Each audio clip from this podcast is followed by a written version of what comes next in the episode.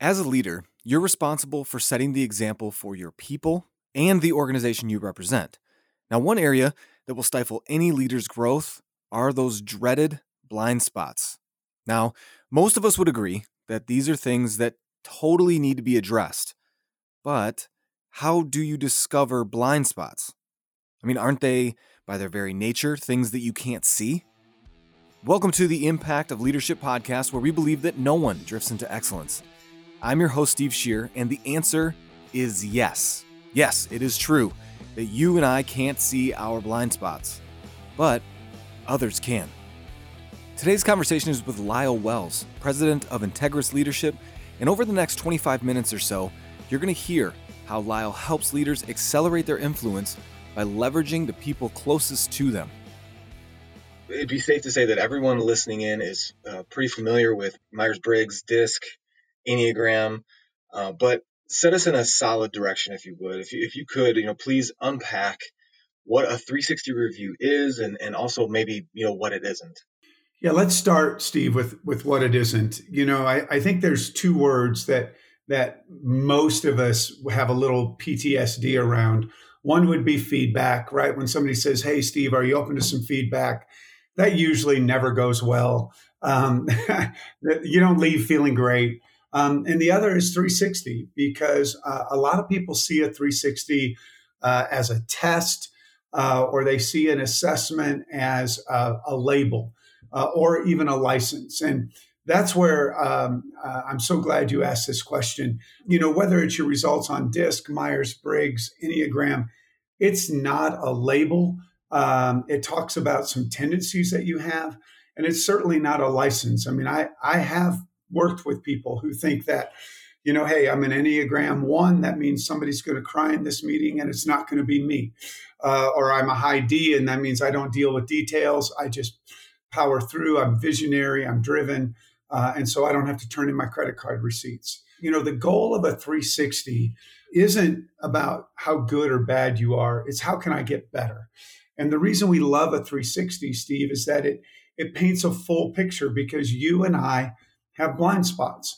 We have blind spots in our behaviors. And so um, the goal of, of our assessment is it's behavioral, number one. So it's not personality based. So it's looking at the specific behaviors and how you're demonstrating those, uh, and then the impact those demonstrated behaviors are having on other people. That's very helpful. So transitioning a little bit into the, the process and what someone might experience when taking the assessment. You know, could you unpack that a little bit, dig into that, and then uh, what goes into the results on the other end? We believe that leadership is about behavior. So ultimately, it's our behavior that influences other people and drives outcomes. I mean, I can tell somebody I care deeply about them. I could even, you know, uh, write it in words, send gifts, whatever. But ultimately, if my behaviors don't align with my message that I care for you, people aren't going to believe it. Um, you know, I can I can have a vast amount of knowledge, Steve, or have a skill set, but if if my behaviors don't create trust in you as a business partner, as a client, then um, the likelihood that we're going to have a long term relationship doesn't exist. So, leadership is a behavior that influences others and drives outcomes. So our assessment is 300 adjectives because adjectives define behavior. And so we, we've linked these adjectives to specific leadership behaviors. And so it's a simple process. It takes a person, as you know, maybe 10 or 15 minutes.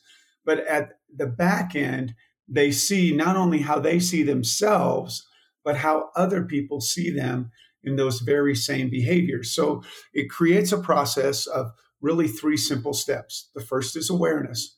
We say, I've got to know it to grow it. So, um, what is my self awareness and how are my behaviors impacting other people?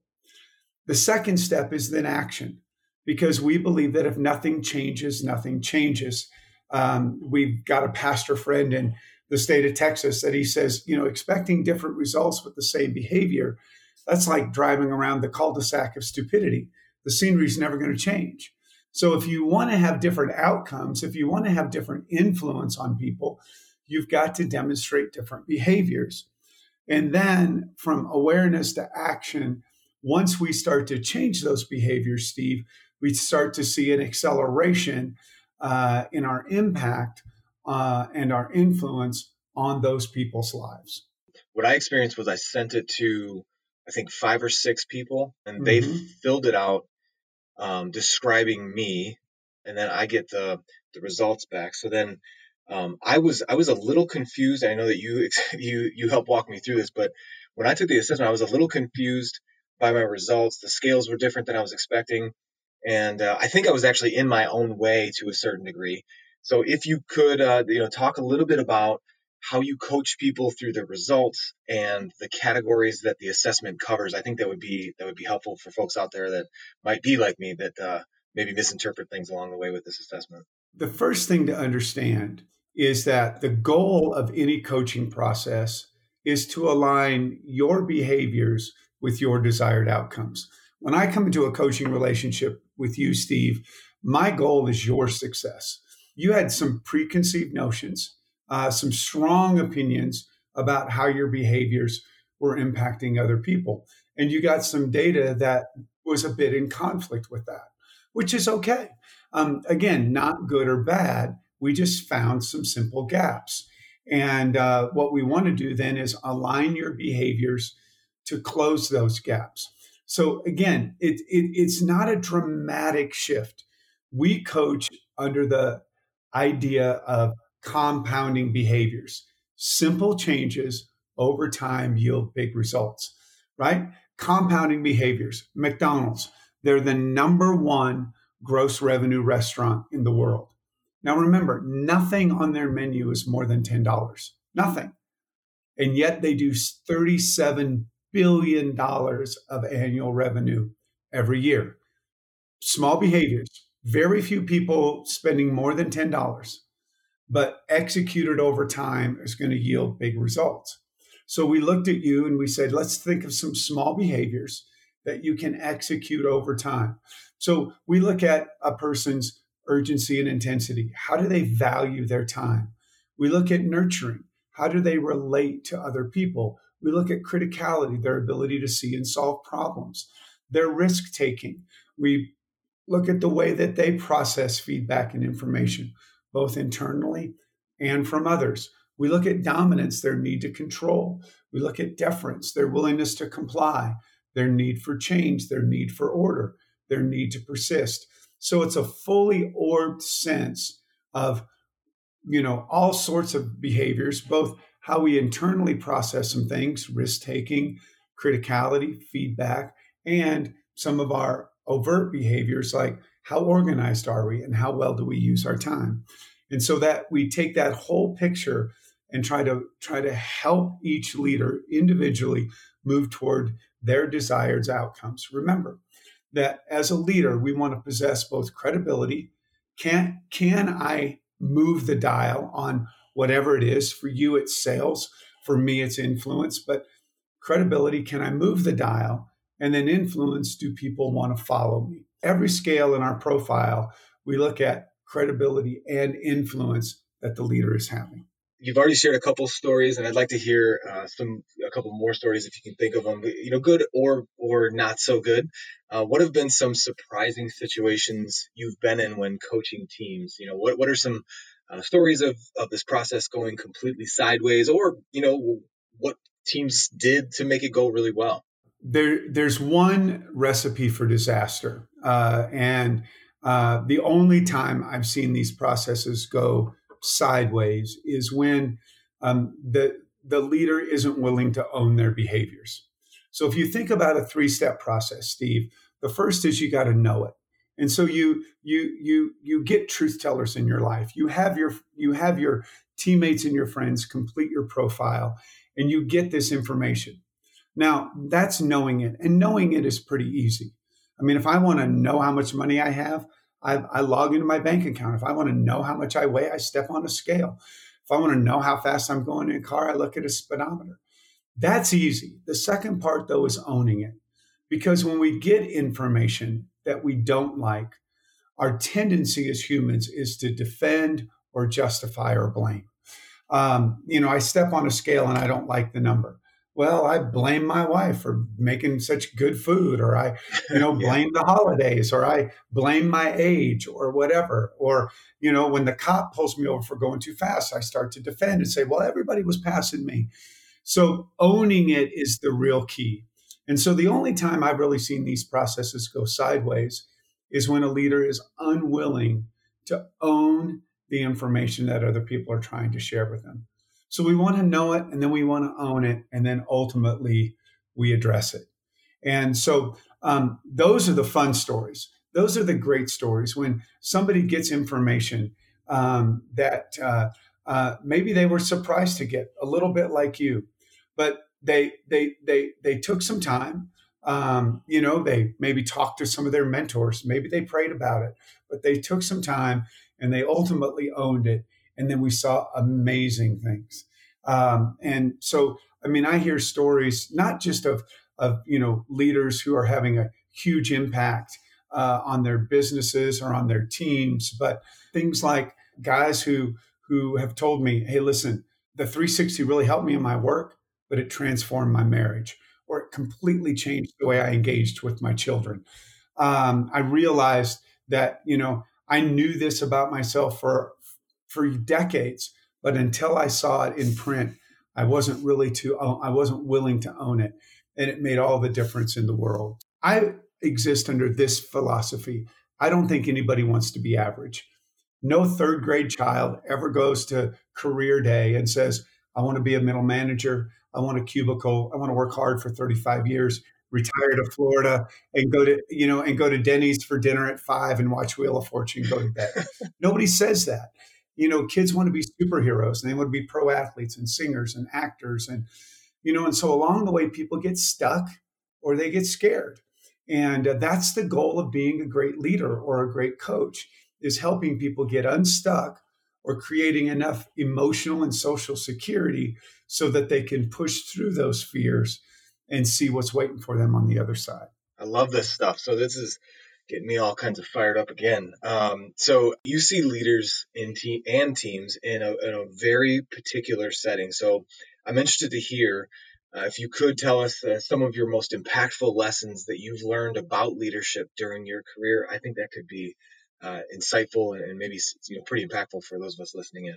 First is people think it's complex right? They, they think leadership is for a chosen few. Uh, you know, uh, somebody like you who's got great charisma. Well, of course, you're a born leader, but I'm I'm a little more introverted. I'm I'm not really wired to lead. I don't believe that. I, I think all of us have influence. All of our behaviors influence others.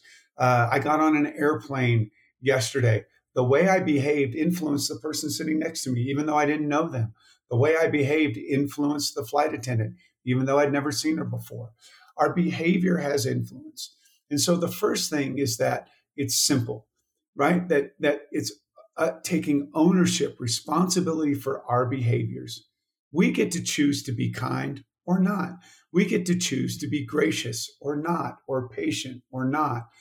And so I think that's the, the first really two lessons summed up in that one is it's simple and it's a choice. I think the other thing is that the great leaders, Steve, that I've worked with have ridiculous routines. They do the same high impact behaviors over and over and over again. One of the best things that I've ever learned is to have a top five as a leader. So, so here's my top five. Um, every day I wake up and these five things are going to happen. Uh, number one, I'm a, a Christian man, so I'm going to abide. I'm going to have a, a quiet time, a prayer time. Number two is I'm going to sweat. Uh, the fittest man I know is in his 70s. He's a guy I used to work with, and his fitness philosophy is sweat every day. So some days I run, some days I walk, some days I lift weights, some days I swim, some days I jump on a bike. I just, my goal is I break a sweat every day. So I abide, I sweat. Number three, I love. There are some relationships that matter more to me than any other on this planet. And so I'm going to invest intentionally into those relationships my wife, my children, my team. The third thing is I'm going to advance. That's my wiring. I'm wired to take something and make it more. So I'm going to advance an idea and write every day. I'm going to advance uh, an idea and teach every day. So my my fourth is to advance, and my fifth is to learn. I think that that when leaders stop growing, their organizations start dying. I'll say that again. That's a tweet or a tattoo. That's good. When leaders stop growing, their organizations start dying. And so every day, I'm going to learn. I'm going to have a conversation with somebody smarter than me. I'm going to read, you know, and again, um, I may only read 10 or 12 pages. I mean, I was I was busy, you know, traveling yesterday, so didn't have a lot of time. But I'm going to learn something new every day, and I'm going to record it in my journal. So every day I have at least one daily lesson. That top five is worth the whole time, so you might as well go back and write that stuff down uh, because that is that is great. Uh, that is powerful and and uh, practical stuff that you just laid out. Thank you so much. Um, I'm interested to hear uh, what have you maybe learned about yourself during the process of, of conducting these 360 reviews, of taking the 360 reviews, anything that you haven't already discussed, uh, lessons learned about yourself along the way. Well, I think the biggest thing uh, that I've learned, Steve, is um, uh, I've been with a lot of people uh, at the end of their lives. And um, I mean, it's been, I mean, I've, I've been privileged to be with both my parents before they passed away, um, uh, with other relatives and, and friends. And, you know, when, when, when people get to the end of their lives, they only regret two things. They, they regret not loving the people closest to them better, and they regret the chances they didn't take. And, and the sad thing is, is that most of those chances were not, you know, extraordinary. I, I wished I had tried to go to space or something. It was, you know, I, I, I, I wished I had tried to be a teacher. I think I think I always would have been a good teacher. You know, I, I felt like I had a book inside of me and it never came out. And, you know, and, and I think that's tragic.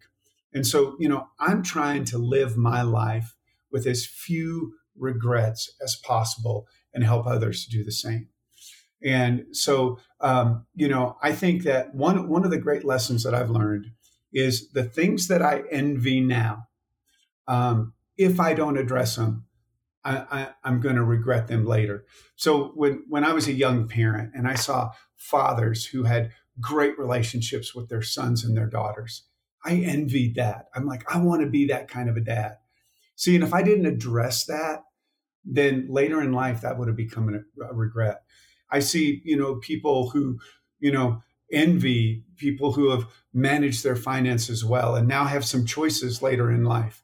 Well, you know, I realized very early on if I don't, uh, you know, and I'm not a wealthy man, but, you know, um, I've got some freedom to do some things because um, I made some choices early on that I, I, I wouldn't have regrets um, as I got into our empty nest and and as I look down the road. I don't believe in retirement, but I have choices about what I want to do with the rest of my life. What you envy now, Steve, if you don't address, you'll regret. And then the, the last thing I would just say to you is, you know, I think everybody ought to have a mission statement. I mean, that's that's in every leadership book you read. Um, my mission statement is to equip and encourage leaders for greater impact. I mean, that's what I wake up to do every day. That's why I feel God put me on this earth.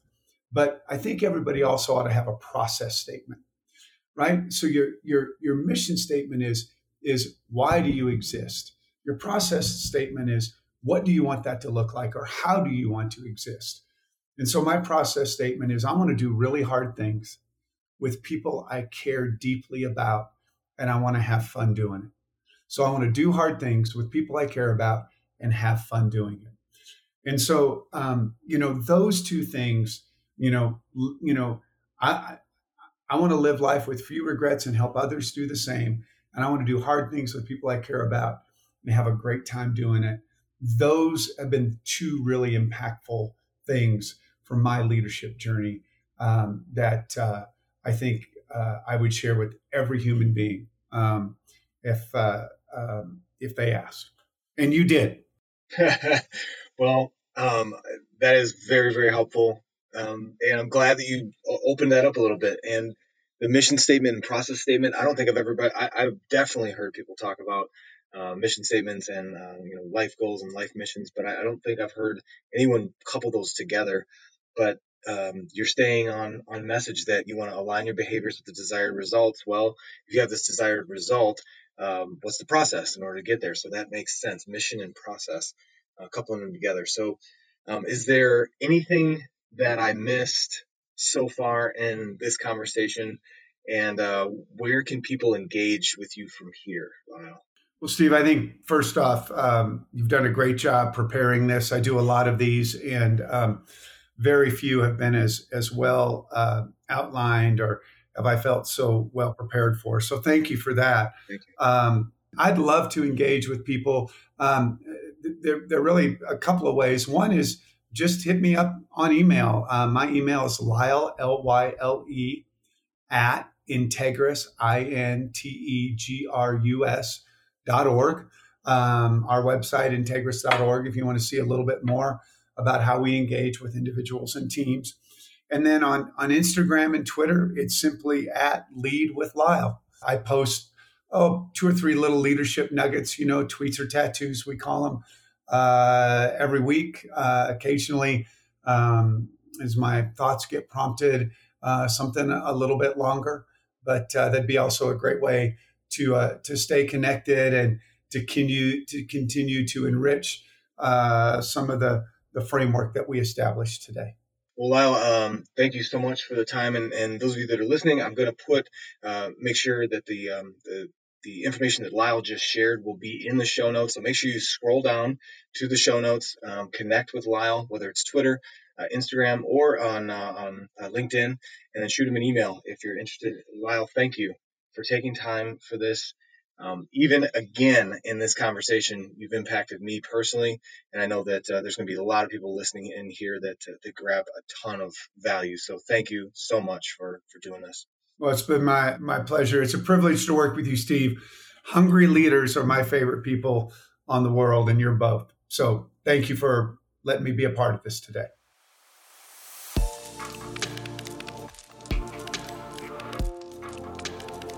Takeaway and action item. Now, this is difficult. It's particularly difficult because there was so much packed into that conversation. But if I have to choose one takeaway, it would be this I need to align my behaviors to get the desired results. So, do my behaviors align with my beliefs or the desired outcomes? It's a heavy one. Action item I have got to write out my personal mission statement. Mission, as Lyle said, is why you exist, and process is how you fulfill that mission.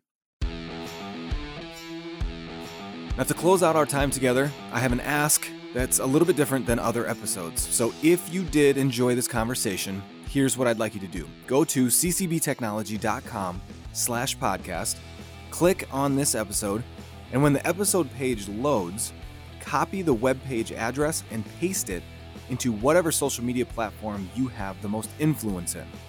Now, I focus only on LinkedIn for social media, but CCB and every interviewee are on multiple platforms, so don't forget to tag us when you post.